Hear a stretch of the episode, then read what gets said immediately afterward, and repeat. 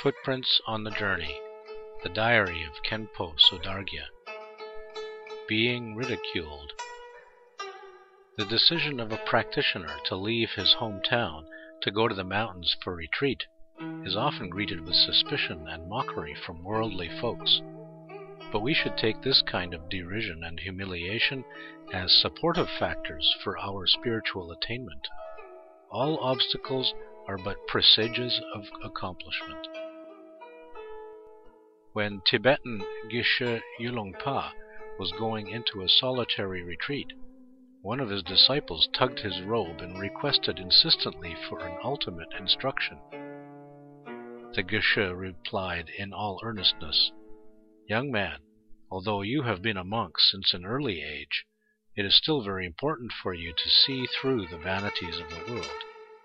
Always be humble and be content with just enough food to eat and just enough clothes to keep warm.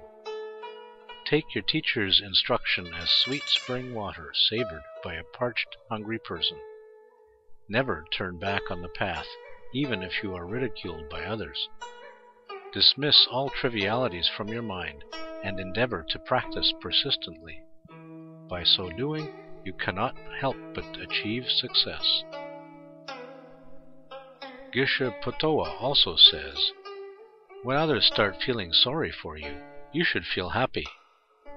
In other words, when you have learned to swallow your pride and shun vanity, you will feel quite joyful when being patronized and pitied by others. By the time you have personally experienced the bliss of practice, all external affairs lose their strong hold on you. When Jetsun Mila was doing ascetic practices in a cave, a number of young women dropped in and could not help making pitying and sneering remarks. To them, Milarepa sang a song. Unfortunate girls, you have faith only in ordinary life. Your self esteem and wrong perceptions burn like fire. I feel pity for such immature beings.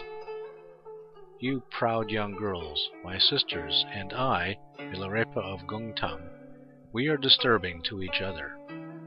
Let us compare our pities, and by tilting the lance of compassion, see which will be victorious in the end.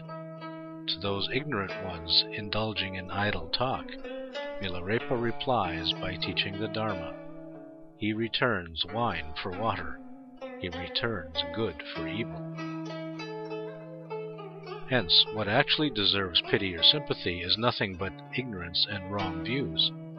How could others' foolish taunting shake our conviction in Dharma practice? It instead arouses our great compassion for them, to say the least. 13th of June, Year of Renwu, July 22nd, 2002.